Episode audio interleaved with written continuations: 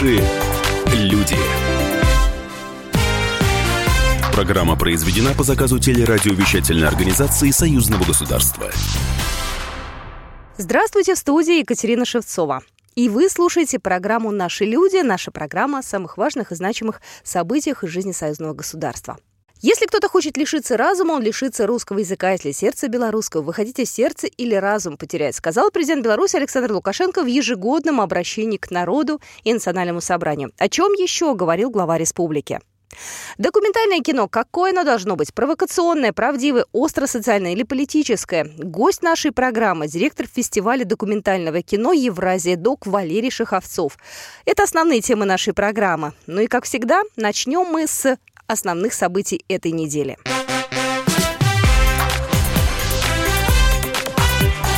Главное за неделю.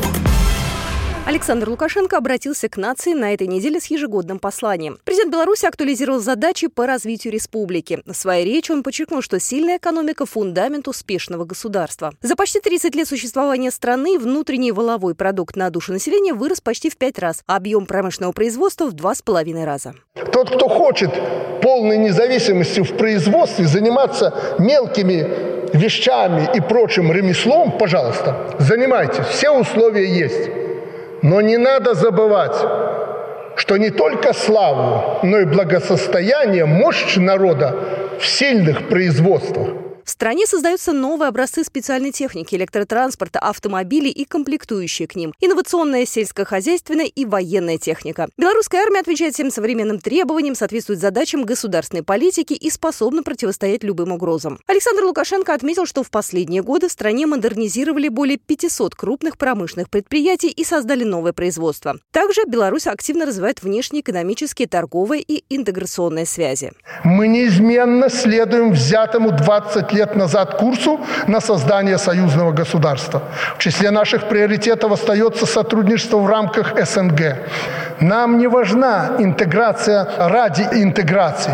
Мы рассчитываем на достижение конкретных целей, которые дадут осязаемый результат для экономики народов наших стран. На одном из совместных российско-белорусских проектов в строительстве БелАЭС уже республике удалось сэкономить 3 миллиарда долларов, в том числе и благодаря тому, что стройка находится на жестком контроле. Александр Лукашенко рассказал, это обсуждалось на одной из его встреч с президентом России Владимиром Путиным. Мы поставили на государственный контроль. И лично мне докладывают по всем происшествиям. Я контролирую эту станцию. Почему? Потому что вы знаете, что у нас после Чернобыля вот эта фобия э, развита. По словам Александра Лукашенко, развивая отношения с союзниками, зарубежными партнерами, Беларусь ни на шаг не отступила от принципов самостоятельного принятия решений. Президент заявил, любые попытки лишить Беларусь суверенитета натолкнутся на мощнейший народный ответ. Зал отреагировал овациями. В вопросах суверенитета и безопасности безопасности в нашей внешней и внутренней политике не было и не будет места никаким компромиссам. Неоднократно пережитый опыт разделения белорусского народа и перекраивания границ заставляет нас высоко ценить сегодняшнее единство и территориальную целостность. Россия передала Беларуси свои предложения по интеграции двух стран в рамках союзного государства. Об этом во время ежегодного отчета правительства в Государственной Думе заявил Дмитрий Медведев. Он отметил, двусторонний диалог между странами выстраивается на принципах взаимовыгодного сотрудничества. Для нас Белоруссия остается ближайшим партнером, является участником союзного государства. В этом году, кстати, 20 лет исполняется союзному договору. Э, этот договор является фундаментом нашего э, интеграционного развития с Белоруссией. В настоящий момент мы ведем с нашими коллегами, нашими партнерами из Белоруссии разговор о том, каким образом эту интеграцию сделать еще более весомой. Э, белорусским друзьям передано наше предложение по интеграции Министр иностранных дел Беларуси Владимир Макей сообщил, что Минск также направил Москве предложение по углублению интеграции в рамках союзного государства. Мы уже давно направили наше ответное предложение, они находятся на рассмотрении в Москве. После изучения этих предложений рабочая группа начнет более активно работать над реализацией нашей концепции по дальнейшему углублению интеграции, сказал он. По словам Владимира Макея, предложения белорусской страны охватывают все сферы сотрудничества двух стран. Напомню, в декабре прошлого года в Сочи президенты Беларуси и России создали рабочую группу, которая занимается вопросами дальнейшей интеграции России и Беларуси в рамках союзного государства. Юрий Золотарев назначен торгпредом России в Беларуси. До этого он занимал должность заместителя полпреда президента Российской Федерации в Приволжском федеральном округе. На посту он сменил Николая Саула, выполнявшего обязанности торгпреда с сентября 2018 года. Депутаты парламентского собрания на этой неделе обсудили возможность использования модельного законотворчества в союзном государстве. Заседание комиссии по законодательству и регламенту прошло в Суздале. Парламентарии рассмотрели опыт использования модельных законов другими интеграционными объединениями. На практике они помогут обеспечить равные права гражданам обеих стран. Подробнее об этом рассказал Артем Туров, председатель комиссии по парламентскому собранию, законодательству и регламенту. Это касается сферы образования, здравоохранения, сферы пенсионного, социального обеспечения. Вообще все то, что касается каждого гражданина, чтобы где бы ни находились, э, например, белорусы в России или россияне в Беларуси, они везде а, чувствовали себя как дома, получали одинаковый набор услуг, прав. И мы прекрасно понимаем, что, к сожалению, законодательство а, российское, белорусское, оно развивалось параллельно. Модельные законы – это типовые нормативные акты. В них содержатся рекомендации и варианты правовых решений. В правовом поле союзного государства они должны стать неким законодательным каркасом. На стратегии интеграции работает и молодежная палата парламентского собрания, и эта деятельность уже принесла свои первые плоды. Появится проект общей цифровой платформы. Более подробнее об этом рассказала Елена Яракина, председатель молодежной палаты. А, ну, это некая такая большая социальная сеть, где молодежь может получить информацию и об образовании, и соответственно, теми вопросами, в том числе юридическими, которые они могут обладать. Э, это, там, например, там, зарегистрировать свой бизнес, как получить патенты, ну и другие. Соответственно, а такие, можно так сказать, все идеи молодежи привести только в электронный формат. То есть в электронное общение, это даже молодежные квесты, где они могут, соответственно, на этой цифровой платформе проводить, получать определенные бонусы. Также члены молодежного парламента хотят проработать цифровизацию памятных мест союзного государства. У них появятся QR-коды, содержащие в себе подробную историческую справку. История не должна быть предметом раздора, это недопустимо. Об этом заявил госсекретарь Союзного государства Григорий Рапота на международной конференции, которая прошла на этой неделе на историческом факультете МГУ.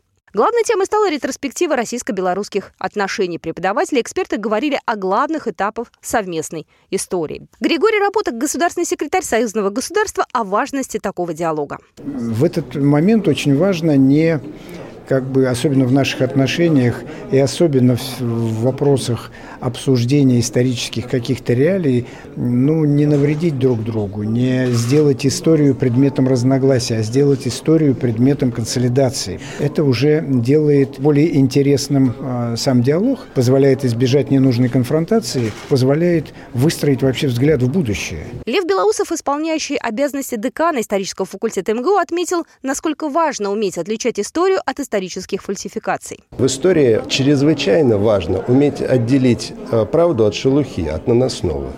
Для этого нужно уметь воссоздавать исторически достоверные факты.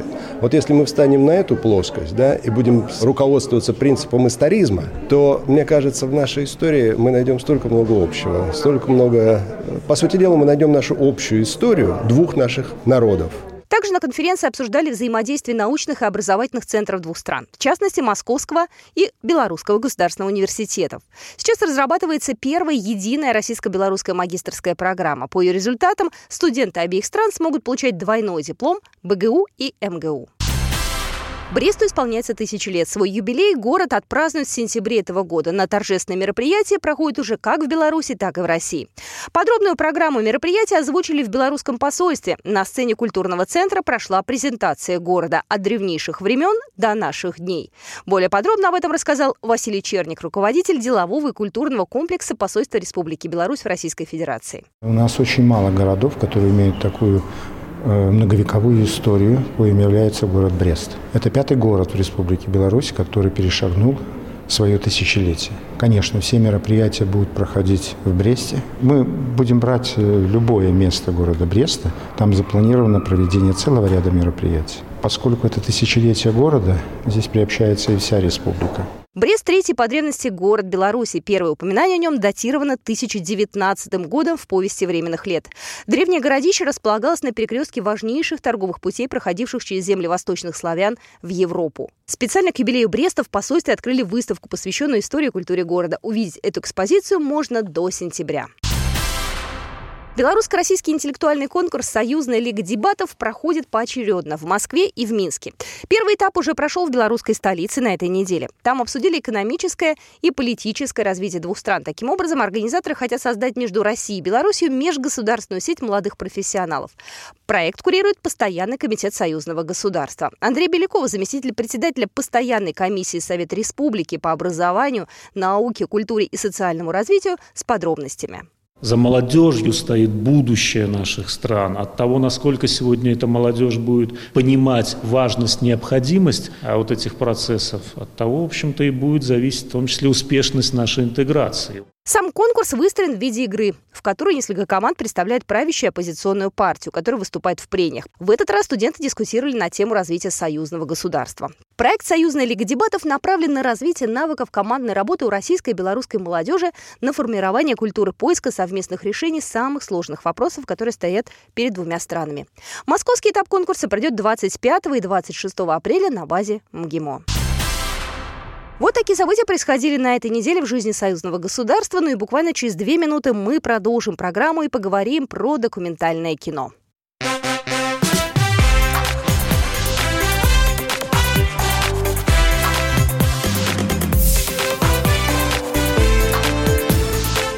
Наши люди. Максим Шевченко. Я вот за что люблю «Комсомольскую правду», сегодня «Комсомолка», не устану это повторять, является практически единственным СМИ в России федерального масштаба, который дает реальную картину страны. Радио «Комсомольская правда». Нас есть за что любить.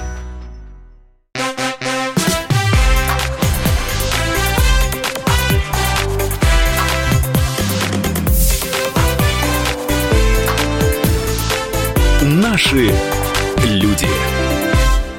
Здравствуйте, вы слушаете программу «Наши люди». Сегодня на студии гость, директор фестиваля «Евразия ДОК» Валерий Шаховцов. Здравствуйте. Добрый день. И Светлана Комека, заместитель главного редактора газеты «Союзная Вечи». Здравствуйте. У меня, Валерий Николаевич, вам первый вопрос. Э, фестиваль э, проводится уже в четвертый раз. Да. Уже накоплен определенный опыт – вот если вернуться э, к тому моменту, э, когда фестиваль проводился впервые, когда все было с чистого листа, первый раз, вообще чья это была идея, да, и э, кто стоял у истоков этого фестиваля?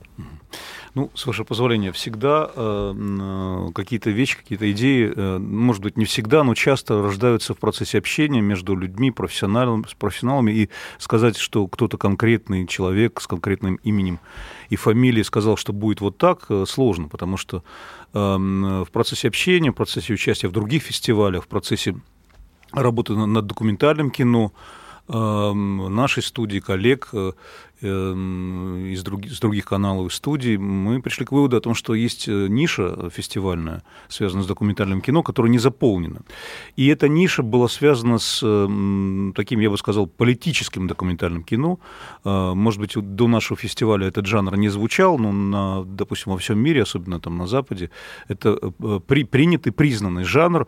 И, собственно, мы первый фестиваль начинали как фестиваль политического документального кино. Мы даже для того, чтобы себя как-то ограничить э, э, в метаниях и в поисках, потому что это был первый раз, э, надо было себя ограничивать. Мы даже придумали тему, точнее, выбрали тему первого фестиваля, и она была посвящена цветным революциям. Тему актуальную, особенно несколько лет назад мы еще были свидетелями и еще переживали последствия целого ряда цветных революций, которые прошлись за последние там, десятилетия и по Европе, и по Восточной Европе. Там особенно был так Майдан на слуху. Да, да, да, совершенно верно. Был, был еще свеж, э, свежи в памяти и последний Майдан, и, собственно, память о первом не прошла, а, и были ситуации, ну, как бы были, была необходимость проанализировать все, что происходило и в Югославии, и э, в Сербии попозже, да, вот, и э, потом была целая волна цветных революций на Ближнем Востоке, если мы помним, арабскую весну и так далее. Вот, поэтому вот такая острая политическая тема была была связана с проведением первого фестиваля.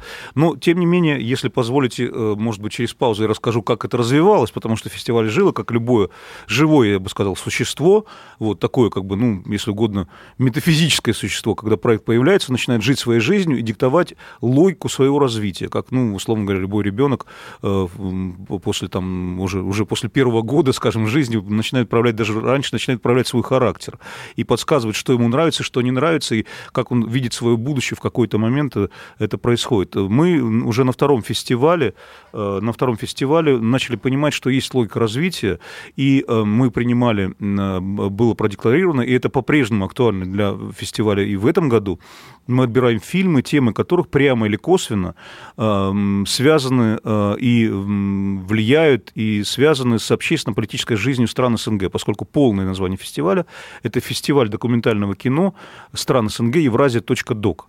А, это связано еще, в частности, с тем, что нас поддерживает, э, э, в том числе финансово, э, Межгосударственный фонд гуманитарного сотрудничества стран, участников СНГ, это МФГ сокращенно мы его называем, поэтому формат тоже немножко наш вот в этот смысле актуален. Да. Ну а прямо сейчас я предлагаю вспомнить итоги прошлогоднего фестиваля Евразия Док.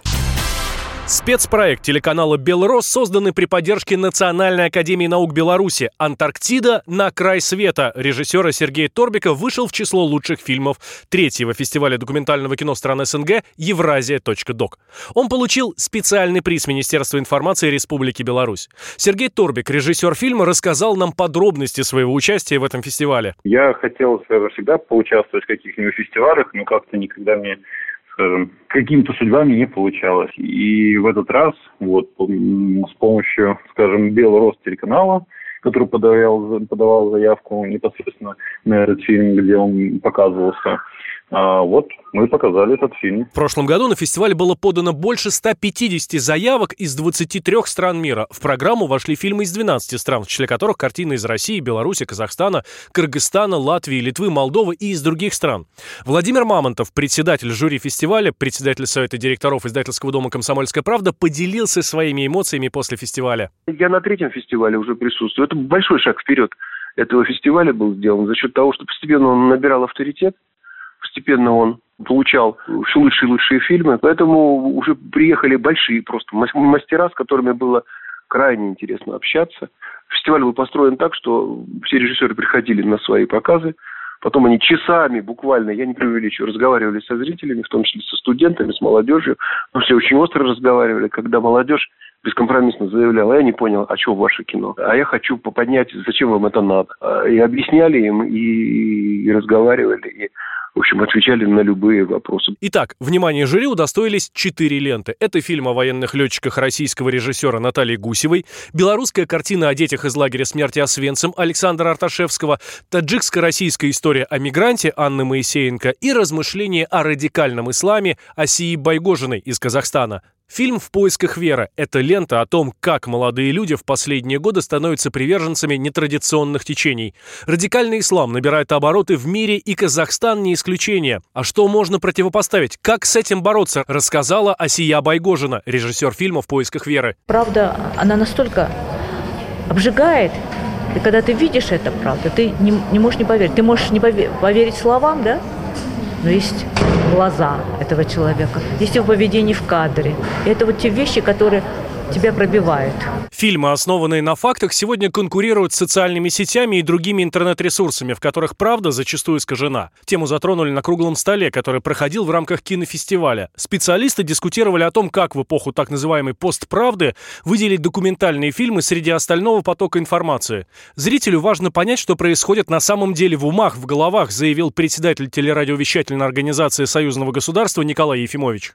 Есть факт, как таковой, а есть его интерпретация. Вот нынешнее время с учетом социальных сетей, с учетом развития коммуникаций, интернет-поля, конечно, это время интерпретации. И очень часто людей уже не интересует, а что на самом деле было, как это происходило и в чем состоит действительно правда. Важно не только отразить это, тогда это неинтересно, Важно понять, что происходит на самом деле в умах, в головах, как те или иные события отражаются и, собственно, как дальше нам доносить правдивую информацию до подрастающего поколения, до молодежи. Участники отметили, что на показы документальных фильмов приходит все больше молодежи. Это значит, киноиндустрия развивается в правильном направлении. Ну, скажите, пожалуйста, а, не кажется ли вам, что сейчас стараются использовать ну, как можно больше жести? И, например, одна из последних новостей была, бабушка родила дочку от своего внука а, гомосексуалиста, и вот если с таким сюжетом снять фильм, то у него больше шансов выстрелить, ну и, и победить, собственно.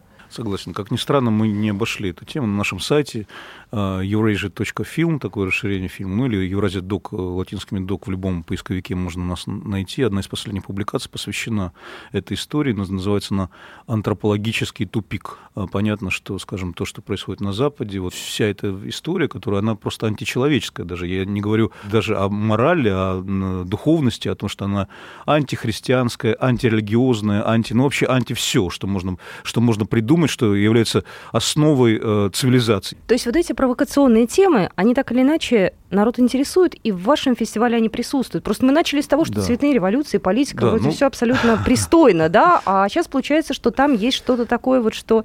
Да, вы знаете, на самом деле э, не только из желания обострять, а потому что, ну, поскольку любой, любая стартап привлекает внимание, конечно, да, вот, хотя цветные революции достаточно острая тема. Но вот та самая логика развития фестиваля, подсказала, на самом деле, что есть э, темы, э, которые Э, которые актуальны для, прямо или косвенно для жизни, общественно-политической жизни э, стран СНГ и всего постсоветского пространства, э, но они не сняты в жанре политического документального кино.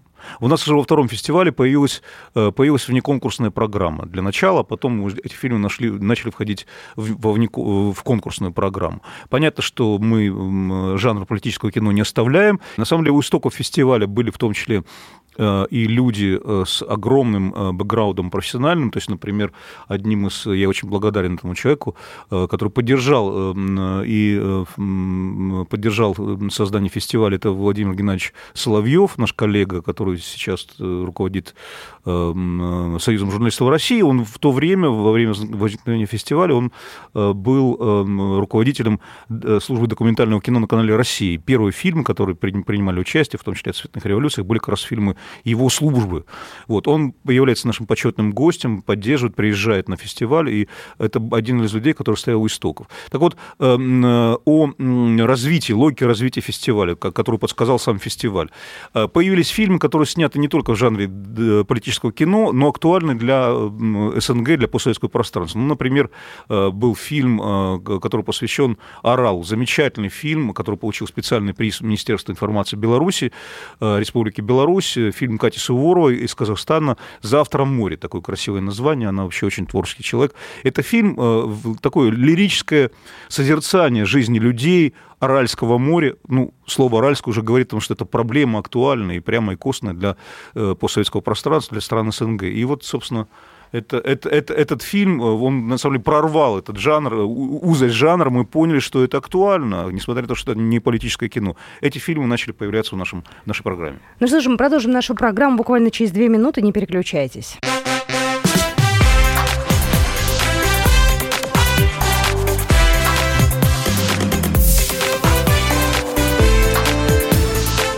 Наши люди.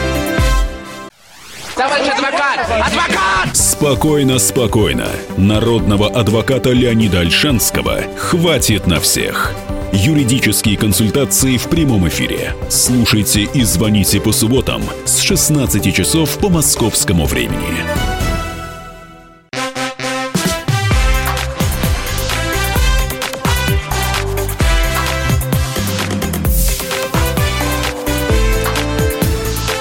Наши.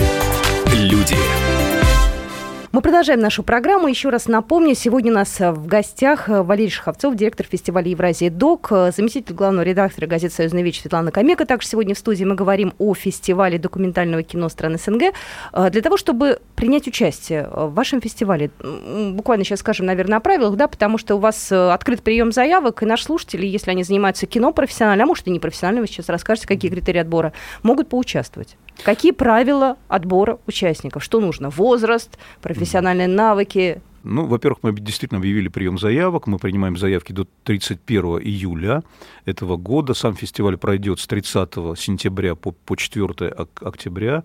Это будет Смоленск и Минск. Это традиционные две наши площадки. Ну, так сложилось, что последние годы в Минске, э, в Беларуси э, происходит большая часть мероприятий. Но в Смоленск мы не забудем. Мы там стартовали с первым фестивалем, поэтому мы очень любим, ценим поддержку, в том числе э, смолян и их участие в фестивале. Главный критерий, критерий отбора, как я уже сказал, отбираем в программу фильмы, которые, тема которых прямо или косвенно связана с общественно-политической жизнью стран СНГ. Но это на самом деле достаточно широкий. Вот слово «косвенно» это позволяет достаточно широко рас, раскрывать э, э, возможности приема фильмов. Ну, это специально сделано, потому что мы открыты для мира, открыты для предложений.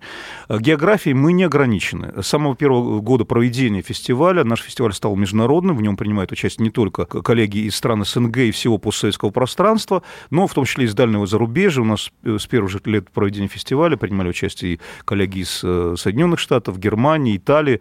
И э, главное, чтобы это было для нас актуально, чтобы это не том, о том, как расцветают цветочки там где-то в, э, на, в Латинской Америке, а то, что это важно для нашей общественно-политической жизни. А, ну вот я обычная вот девушка, у меня в руках только смартфон и большое желание снять фильм. Можно вот какую-то такую пошаговую инструкцию, вот что мне нужно сделать, чтобы к вам попасть? Выберите тему.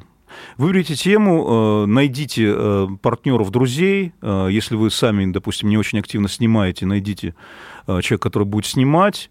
Э, Еще лучше, конечно, найдите студию, придите туда независимую или сами ее создайте. Ну, вот я думаю, что 2-3 человека, которые помогут, будут помогать вам, э, которые владеют программой, допустим, монтажа, озвучки и э, умеют держать камеру, наверное, это и есть, собственно, студия формально, неформально созданная вами.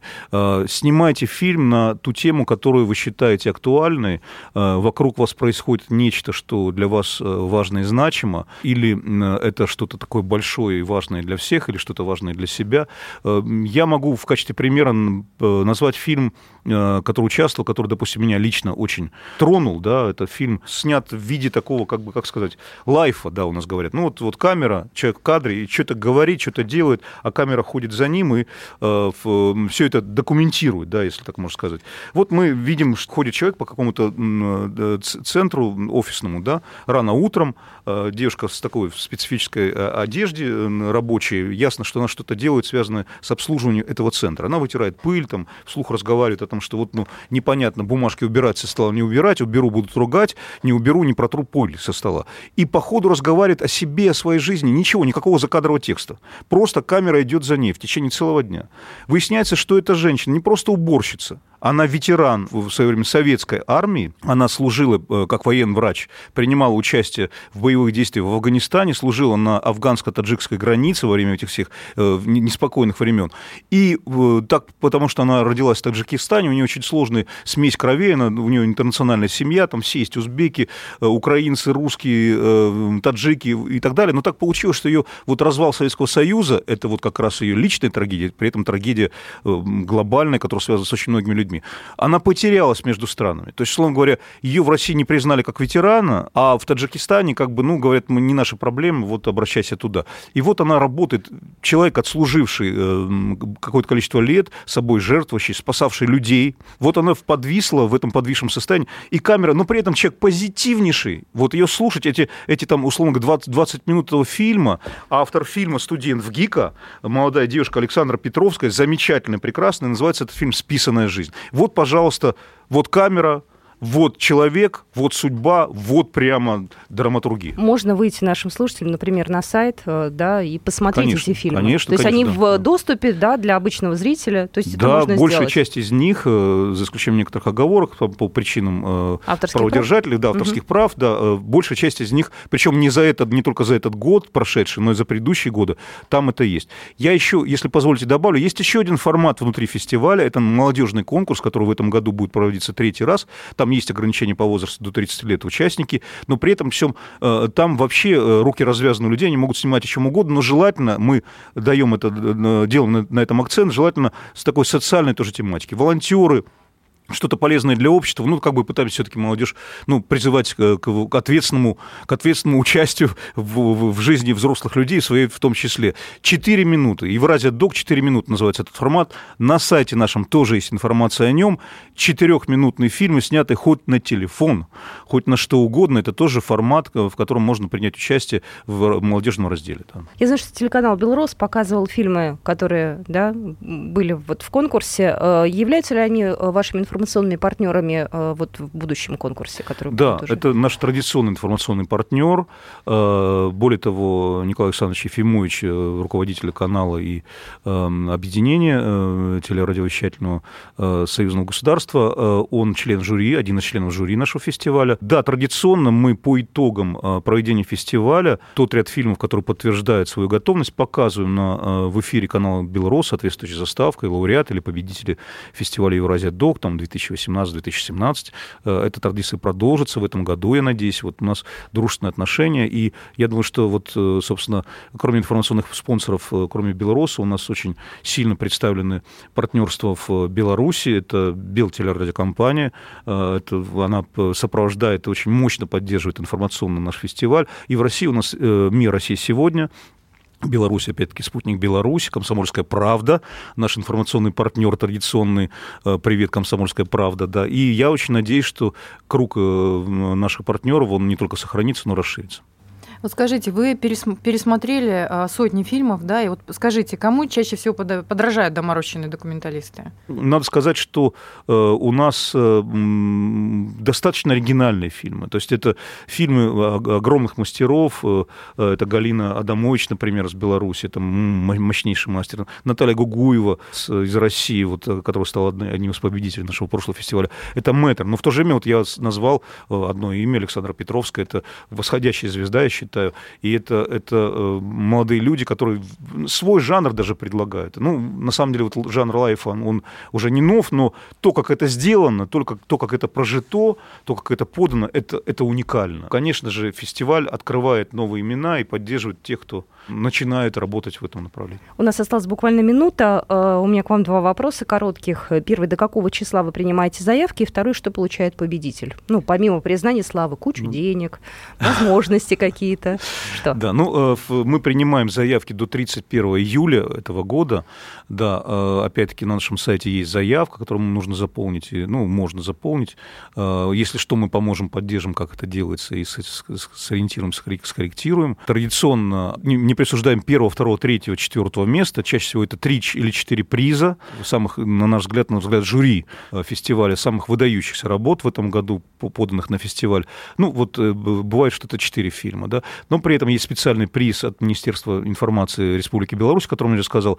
И, э, на самом деле, все финалисты, все те 20 с чем-то фильмов, которые традиционно попадают в финальную программу, они являются лауреатами фестиваля, они получают специальные или просто дипломы участников, да, и это вот то самое почет и уважение. А, ну, а молодежные фестивали мы традиционно, там есть призы, в том числе в материальном выражении мы дарим камеры, фотоаппараты, э, или камеры и фотоаппараты вместе, вот поэтому, в принципе, есть в том числе какое-то материальное выражение призов.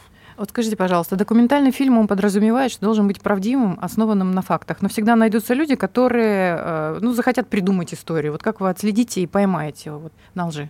Ну, конечно же, даже в том числе среди фильмов, которые поданы, э, подавались на фестиваль, конечно, есть фильмы, которые придуманы, и, как ни странно, вот, например, драматургия такая, да, вот был фильм, который снят про белые каски, который даже какие-то призы там получил, э, вошел в номинации там чуть ли не на Оскар, там вот как-то в какие-то такие края он туда был выдвинут, да, и там был фильм о том, как замечательно они там, эти ребята э, бескорыстные и такие все честные, белые, пушистые, да, помогают людям, да, борются с агрессией там э, и с химотаками и прочее, прочее. Вот у нас э, в разные э, годы были целых два фильма, посвященные этой проблеме. Один из фильмов «Белые каски» так назывался – и, собственно, там вот как раз правдивая история, то есть про того мальчика, которого было два фильма посвящены этому, да, один э, несколько раньше, а потом эти же атаки продолжились, то есть эти, эти э, инсценировки продолжились, они были дважды через год, наверное, просто сложнее что-то другое придумать для того, чтобы получить деньги. Ну, тогда про канала прошло, извините за грубое слово, ну, сделаем еще раз. Вот. Поэтому дважды были эти э, манипуляции детьми, людьми. Наши журналисты находили реальных людей, семьи, отцы отца этого ребенка, самого ребенка, который говорил, что его привезли, забрызгали какой-то пудрой, там не пудрой. Вот это был правдивый документальный фильм. И в отличие от того фейка, э, той фейковой журналистики, которая на самом деле вот на, на, насыщена медийное западное пространство, наше пространство, оно в этом смысле яснее, правее и честнее. Поэтому я думаю, что, э, я думаю, что мы вот своими импульсами э, наверняка в какой-то момент пробьем эту завесу фейковой журналистики. На мой взгляд, может быть, оптимистично, но я в это верю. Спасибо большое. Ну, мы вас ждем тогда осенью, как э, фестиваль завершится. Мы обязательно тогда первые узнаем об итогах. До свидания. Да, до свидания, всего вам доброго. Спасибо, счастливо.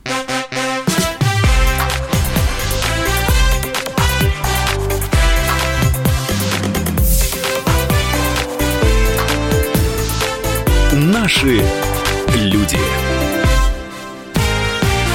Программа произведена по заказу телерадиовещательной организации Союзного государства. Бутылка «Шато Марго» 1787 года. 225 тысяч долларов. «Феррари 250 Теста Росса» 1957 год. 12 миллионов долларов. Картина Ван Гога «Портрет доктора Гаше» 1890 год. 80 миллионов долларов. Есть вещи, которые со временем становятся ценнее. Но информацию лучше получать оперативно. Слушайте темы дня по будням на радио «Комсомольская правда»